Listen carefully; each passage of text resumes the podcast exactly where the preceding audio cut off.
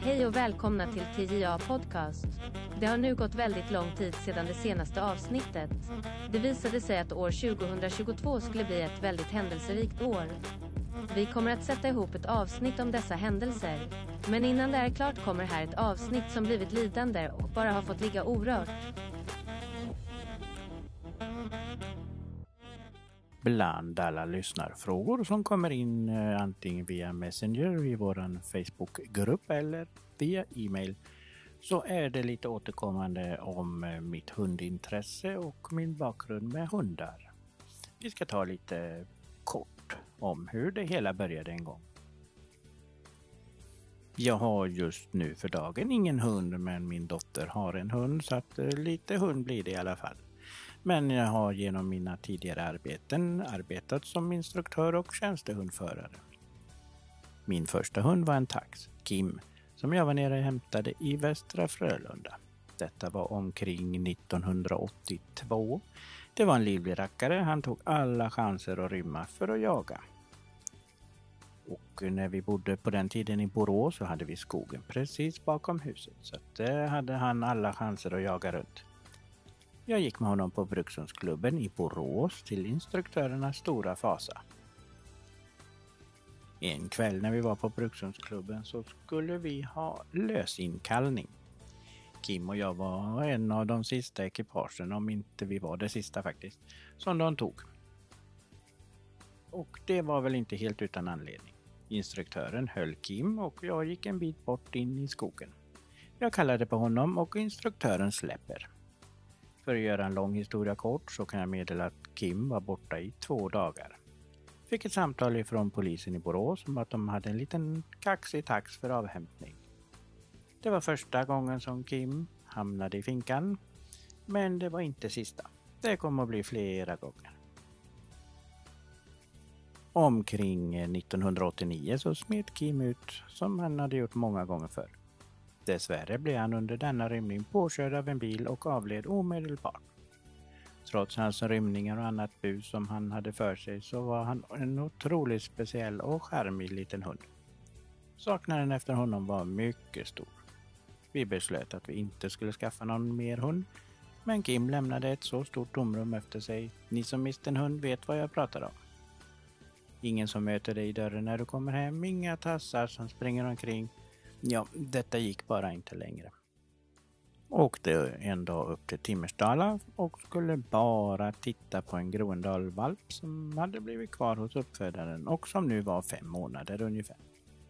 Ja, ni anar säkert hur det gick. Asterix hette han och han åkte med mig hem samma kväll. Tiden gick och en dag såg min mamma en annons om en utbildning till mögelhundförare och mögelhundsutbildning i Stockholm och jag tänkte ja, varför inte? Sagt och gjort, vi packade bilen och drog till Täby. Efter olika tester så blev vi antagna till utbildning. Under utbildningstiden som var i nio månader så tog jag en schäferhane som omplacering. Han hette Falco och han var tre år.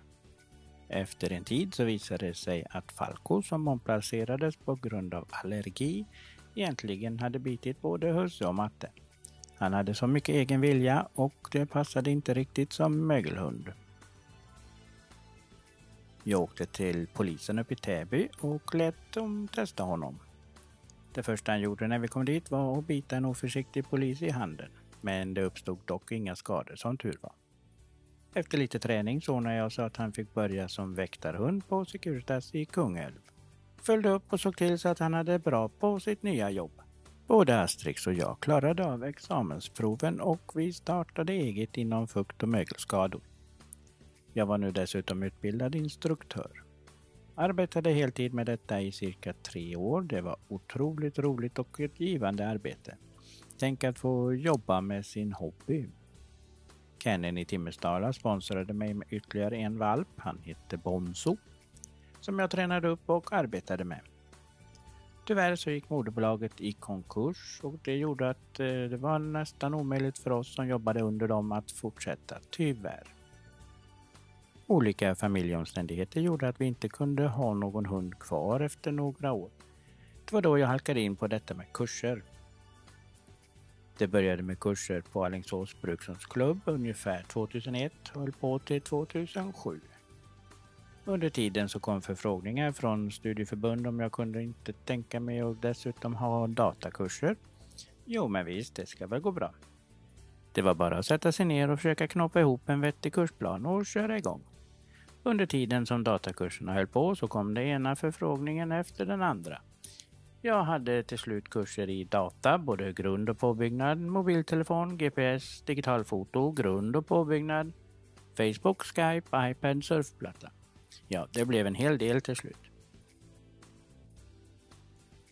Sen dök frågan upp om föreläsningar i digitalfoto.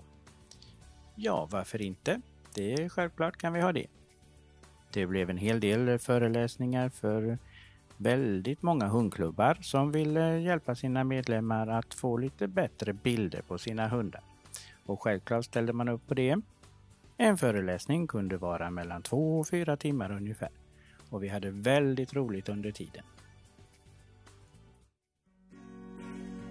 Det var allt vi hade för denna veckan. Glöm inte att följa oss på Facebook, TJA Podcast och gå även med i våran eftersnacksgrupp TJA Podcast Eftersnack. Där kan ni skicka meddelande genom meddelandeknappen eller via e-mail. tjapodcast vi finns där poddar finns. Vill ni så hörs vi igen nästa vecka. Tjingeling!